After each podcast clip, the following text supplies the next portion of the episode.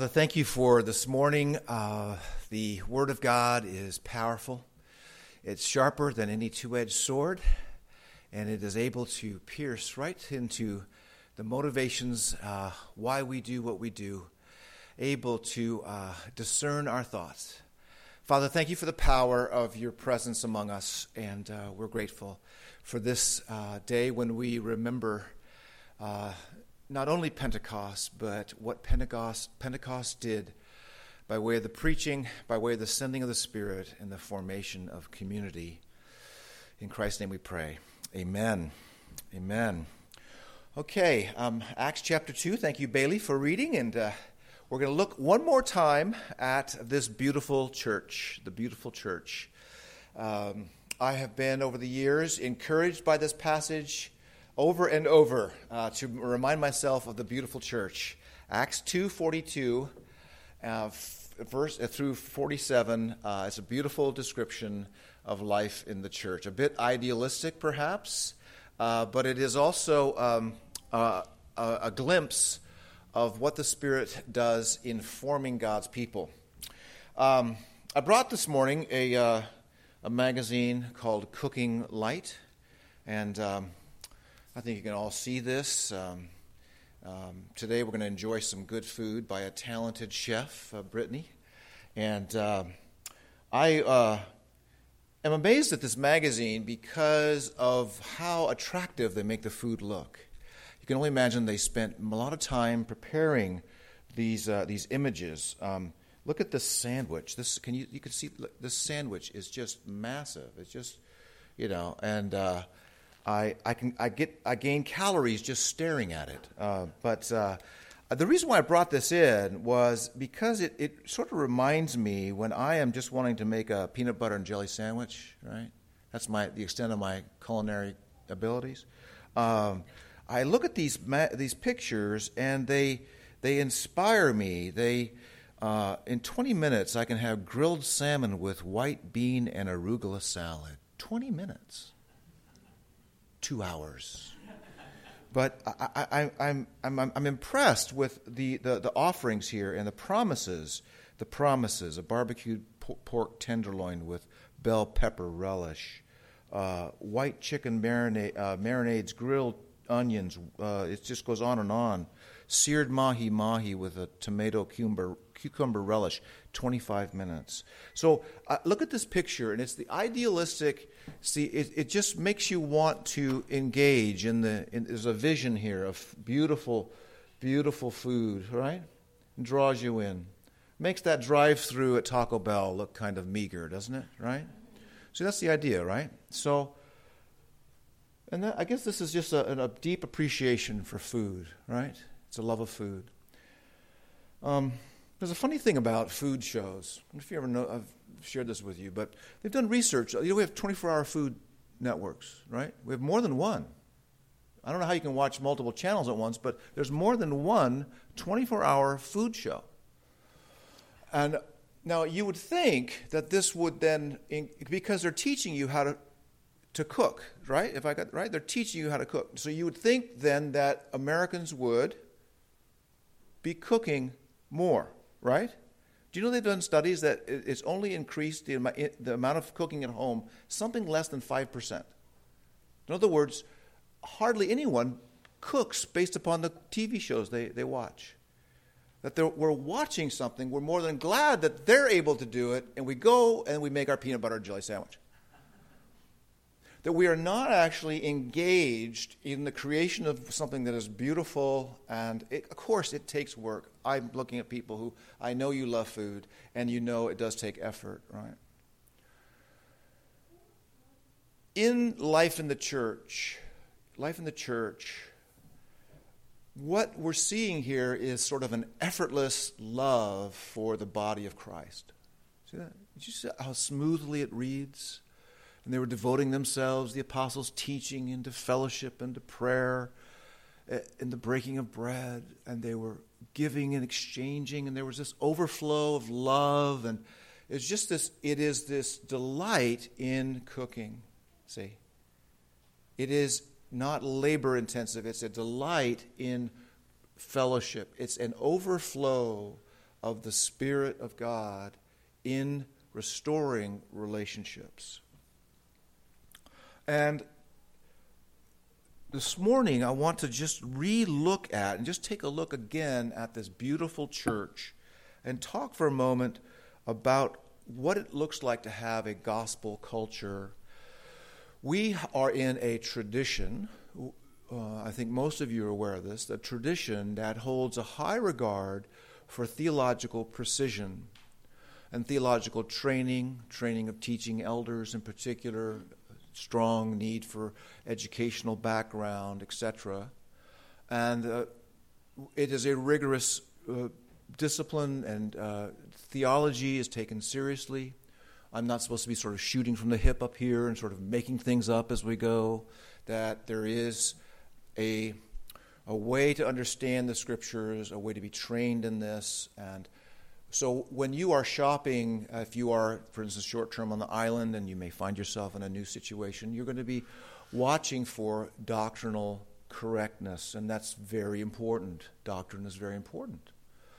But what goes along with doctrine is, if the gospel is rightly understood, if the gospel is rightly grasped, and uh, this is a constant challenge, if the gospel is rightly understood, then there is a gospel culture that comes along with it, a gospel culture. And this means the the total human reality of what we're doing is in a close proximity to to to what God would have for us as we understand the gospel. So, um, for instance, the gospel is very is very generous. God is generous with his mercy. Uh, so are we generous with uh, with our understanding of that? And do we actually enfold people? Are we are we welcoming people? Are we enfolding people? Last week I told you about the, the I thought the best announcement I've ever heard in church was someone who got up in front of a church and said, "I'm heading out for Chinese food afterwards. I'd love to have any of you who are outsiders or you feel like you're an outsider, uh, would you come and join me, because I want you to become an insider as soon as possible." That was the announcement. And so this was something, is his little ministry of just welcoming people. I'm sure there are other people involved with it. The inf- is God an enfolding God? Does God is God generous? Is God uh, gracious? Is he Uh, welcoming the, the broken and uh, the bruised? And the answer is yes. And so he is, this then creates a gospel culture in a church. So it, is the church a welcoming, enfolding uh, entity? And so I encouraged uh, you who may be introverted, which is roughly fifty percent of the population. Introverted uh, folks, take a deep breath, because you will be perhaps moving out of an area where you feel comfortable. Uh, but God's Spirit will be with you to reach out uh, and em- embrace and welcome people. Extroverts, uh, you also need the Spirit of God to begin to listen to people uh, and to uh, not always be the center of the conversation and begin to ask questions of other people. Uh, so, again, this is a passage where these folks have entered into the joy of the gospel, and it is now spilling over into their relationships. And it's a deeply encouraging, encouraging passage. They have a great expectation that they will be taken care of. In their personal need, they are okay. The Spirit of God has been given to them. They've received the forgiveness of sins through Jesus, and they are now um, able, in their own self-identity, to now Uh, Uh, not use people, but to actually minister to people and give to people. So the role of people is, uh, in the words of Ed Welch, they need people less and they love them more. People are not part of their okay machine. They have found their okayness through through Jesus. So this is the, the power of the Spirit moving among us, moving in and through our relationships. There's a reaching out, there's an enfolding, there's an embracing. It's it's a beautiful it's a beautiful dish. It's a beautiful dish, uh, and it does take uh, conscious effort. Uh, and ult- ultimately, really, what's uh, at stake here really is a great humility is has been formed in these people. They are so uh, blown away by the forgiveness that's in Jesus, that they are grateful for everything, grateful for everything, their bread, their possessions. They ha- they are rich, they are w- rich people, they are wealthy in Jesus, and now their their physical possessions, they are there. It is uh, it is a joy joy to minister to other people. So humility. So creating this gospel culture. We started our worship service with uh, a call, a certain tone, a certain uh, feel, a certain vibe, a call to welcome all those who are poor, to welcome those who are strangers, to welcome those who are needy, to welcome those who are looking for friendships. So the call of the church, the welcome of the church is very, very important. And the welcome goes beyond what the pastor says uh, uh, to get the church service started. The welcome is throughout the whole service. This is a place where uh, needy uh, people who need God's reassurance can find access to this. Uh, this is a place of welcome and uh, a deep reception by us to other people, and there's a sense that God will receive me as a sinner. We are all hungering and thirsting after righteousness. We are all uh, extending, opening our doors as a church, and we're offering the welcome of God. So this is, a again, I'm just sort of around the edges of Acts chapter two here, verse forty-two and forty-three, and those those texts there tell us of the generous spirit of these people.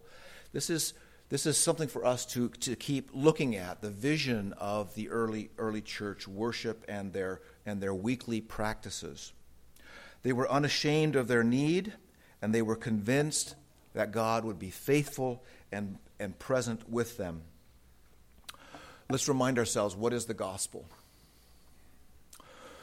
And I've borrowed a few uh, some ideas from a, a gentleman named Ray Ortland Junior, who visited the island about five months ago and spoke to a group of pastors. And it's beautiful. His next uh, three ideas are from him. What is the gospel? What is what is the gospel? It is the biblical message of divine grace for the undeserving. God, through the perfect life, atoning death, and bodily resurrection of Jesus, rescues all his people from the wrath of God into peace with God, with a promise of the full restoration of his created order forever, all to the praise of his glorious grace. That's the gospel. Secondly, what is gospel culture? Gospel culture is the shared experience of grace, the shared experience of grace for the undeserving, the corporate incarnation of the biblical message in the, and here it is, the corporate incarnation, listen to that, the corporate incarnation in the relationships, in the vibe, in the feel, in the tone, in the values, in the priorities, in the aroma, in the honesty, in the freedom, in the gentleness, in the humility, in the cheerfulness, in the total human reality of a church defined and sweetened by the gospel. It's the beautiful church, and the aroma of the gospel is is now experienced by, by all. Now, why does this matter? Our churches must preach gospel doctrine and live out gospel culture simultaneously, because re- faithfulness to the gospel requires more than doctrinal purity. It also recli- requires relational beauty in our churches. It's possible to preach true doctrine, but also it's possible for a very ugly anti-gospel culture to exist within a church. Every church is Every church culture is communicating something, and if a church is not positively communicating the gospel, both by what it says and by what it is, then the church risks unsaying. This is the words from Ray Ortland Junior Then the church risks unsaying by its reality what it is saying in its theory. So it's uh, I'll give you I'll give an example of something that happens to me when I'm preaching, and it's a it's a, sort of an odd thing in church. I don't know why, because you're you're in sort of this exhortation mode, and you really want people to hear, you know, and you really get fired up, and so there's a, a strange sort of tone. And it doesn't happen only with me, but I've also watched it with other preachers. The passage is actually a really good passage. It's actually like it's like hey, this is good, this is good news, but the tone is negative. The tone is like, something terrible's happened, or these people are really bad people, or in other words, there's a scowl on the person's face, and it's rejoice in the Lord always, rejoice, and that it always comes off as a negative sort of thing. Is, is that everybody tracking with that? That you see, you can sense a disconnect. See what I'm saying? It'd be like a musician playing some nice, beautiful, light piece, but there's a scowl on their face. They don't seem like they're enjoying it very much, right? So we can have, you can have sort of the the sheet music there, and it's correct, it's accurate. But there's also the melody that's supposed to be in your heart. Does that make sense? So you have the sheet music down, the te- technical, beautiful, precise, uh, wow, but it's not translated into the life. See what I'm saying? And we all experience this, and we all feel this in our, we all feel this, right? So we need a place where we could be safe to admit this, safe to admit our struggles, safe to admit our our failing, but also bolstered in God's receptive, receptivity of us, God's re, uh, rejoicing in us, and his embracing of us. We need to place this safe. So faithfulness to the gospel requires more than doctrinal purity. It requires a simultaneous embodying of, of, uh, of gospel relational beauty. Okay? And we are, every church culture is communicating something. Uh, and so Peter, in Galatians chapter two, was confronted with his anti-gospel, ugly legalism. Uh, he was refusing to eat with Gentiles at a church potluck. Uh, doesn't say potluck in Galatians two, but it's something like that. So he was refusing, and the Apostle Paul, in his practice, Peter was denying the gospel. This is a big deal. We don't want another legalistic religion running around the New Testament landscape. There's plenty of them. So the Apostle Paul comes and confronts Peter. If you gave Peter a quiz on gospel doctrine, he'd get an A. But in his life, he was not living out that gospel community, and he, he was he was not he did not understand the gospel. So, for instance, if you are self-righteous, if you're prideful, Uh, and I, I'm in that category.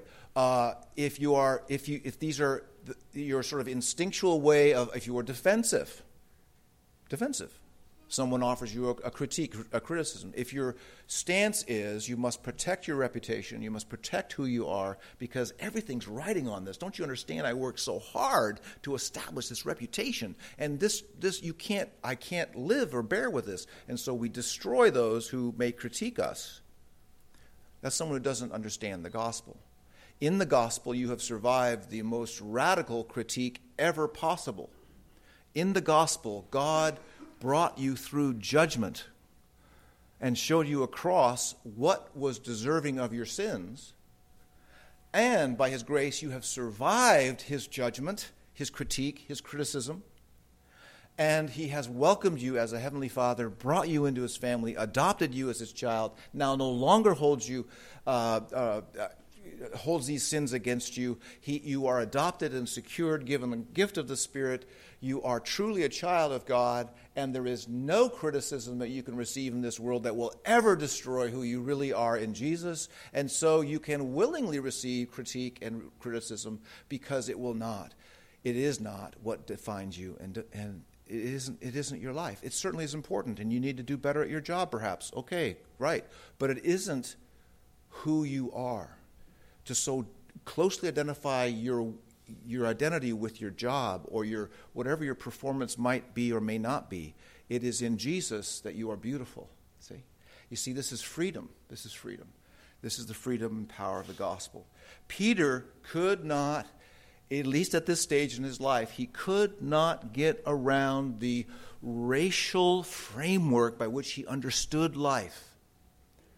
The only people he could truly be himself with, the only people he could truly associate with, the only people he could truly, uh, you know, enjoy were people of his own background. And the Apostle Paul saw him not understanding the gospel, and he was confronted and recorded for us in Galatians chapter two. So all, I think all of us have experienced ugly church cultures, difficult things, and I can guarantee you that inevitably it comes down to some misunderstanding, some problem with understanding the gospel. There's a lack of humility. There's a lack of something that is not helping the relationships.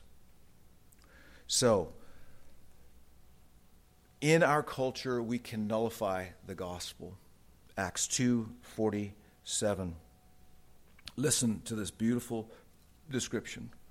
The devotedness of the people to continual teaching. This means that they were, for, they were continuing to say, I need to learn, be humble, I need to be teachable, I need to continue to say, Lord, make me as a child before the apostles and their instruction. Notice then the breaking of, notice then to the fellowship. You, uh, this is so true, you cannot survive as an individual Christian. It's sort of an oxymoron. You, you, you will dry up. Like a coal that's put away from the fire, you will just slowly fizzle out. The gathering of the church is a very special thing. It is a way in which we are encouraging each other, strengthening each other, speaking goodness into each other's lives.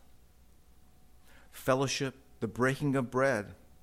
Most commentators, again, say this is the Lord's Supper.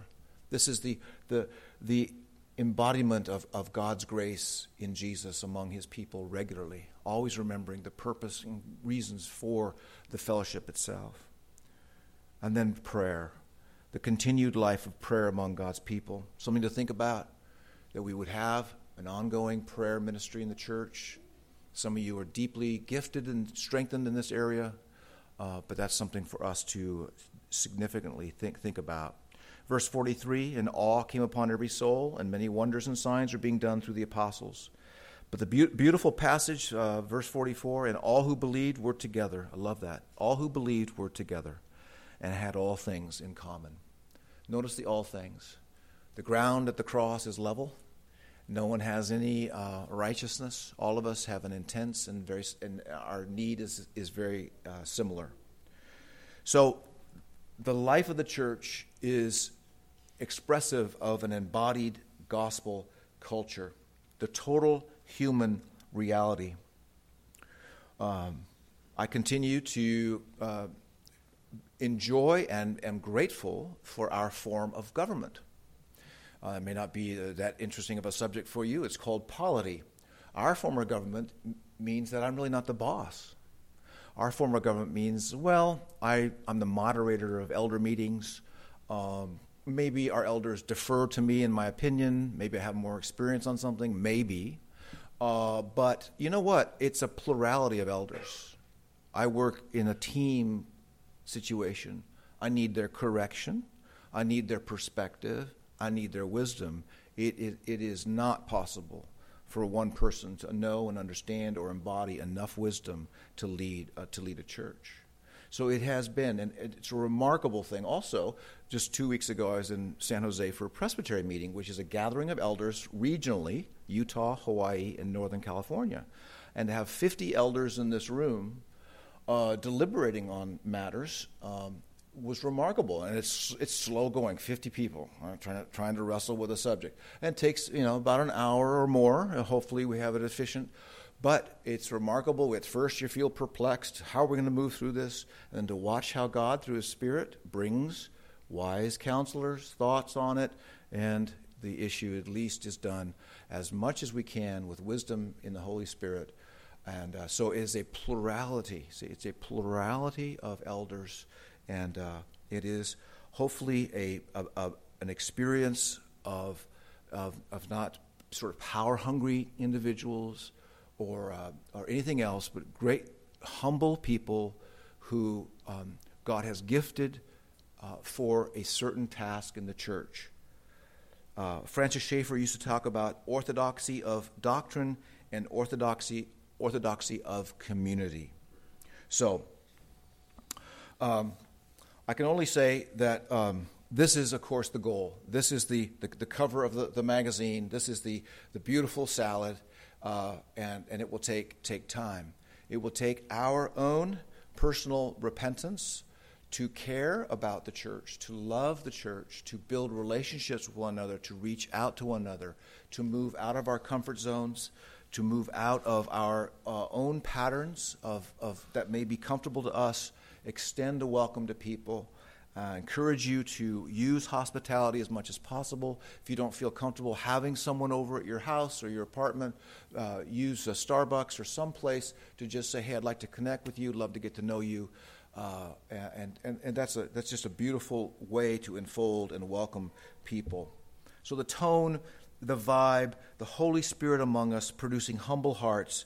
And, of course, Jesus is really at the center of all of this. So we struggle, we struggle forward. Let me conclude with this thought. R- really what our worship service is doing, uh, the if you notice, there's a, God calls us to worship. Uh, we give praise for his presence, and then we move through confession. We hear the assurance of pardon. You, you kind of get this back and forth. God says something, we say something back. And really what we're doing, we're, we're, we're repenting. We hear the gospel. Uh, we might repent during a song because something is there is beautiful about God, and we now realize what we should be thinking about God. The process of God's presence with us Uh, is underway, and the gospel is heard three, four, five different times throughout the service, perhaps even that many times before you hear the sermon. And here's what's happening. You are, in practice, a kind of liturgy. You are, in the, the language of Colossians, you are putting on Christ like a garment. You're learning how to put on clothing. I don't know if you had to put on some something new, like a snowsuit or a snowmobile suit or something strange. Maybe some of you at work have to wear something. And you have to sort of get used to this thing and how it zippers and that kind of thing, all this new stuff, right? Well, we're kind of getting used to the zippers and the buttons, and the new way, the new way of living is we are actually practicing it even in our worship service. We're learning to how to put on the new garments of Christ, you see? And hopefully it produces in us humility and and a sense of awe, see? A sense of awe. This is better than I thought. Well, I thought I had it all down last week. Nope, it's this, this Sunday, and then th- it's going to be next Sunday. You're putting on the garments of Christ continually through the practice of life in the church. Even our fellowship, even our having lunch together is a practice. You see, it's a practice. And we're learning through these habits, learning through habits, how to live the Christian life, how to form new new habits. And, uh, excuse me, uh, Acts chapter two forty-two, these are new habits, see? A new, the new Israel is forming new habits in which they are now going to put on Christ through these habits. And uh, it's a be- it's a beautiful thing. All right, let me, let me pray for us. Father, thank you for these moments where we can learn about what it means to put on Christ, that he could be at the center of our worship, that our welcome could be for those who struggle. Father, that we struggle forward, we stumble.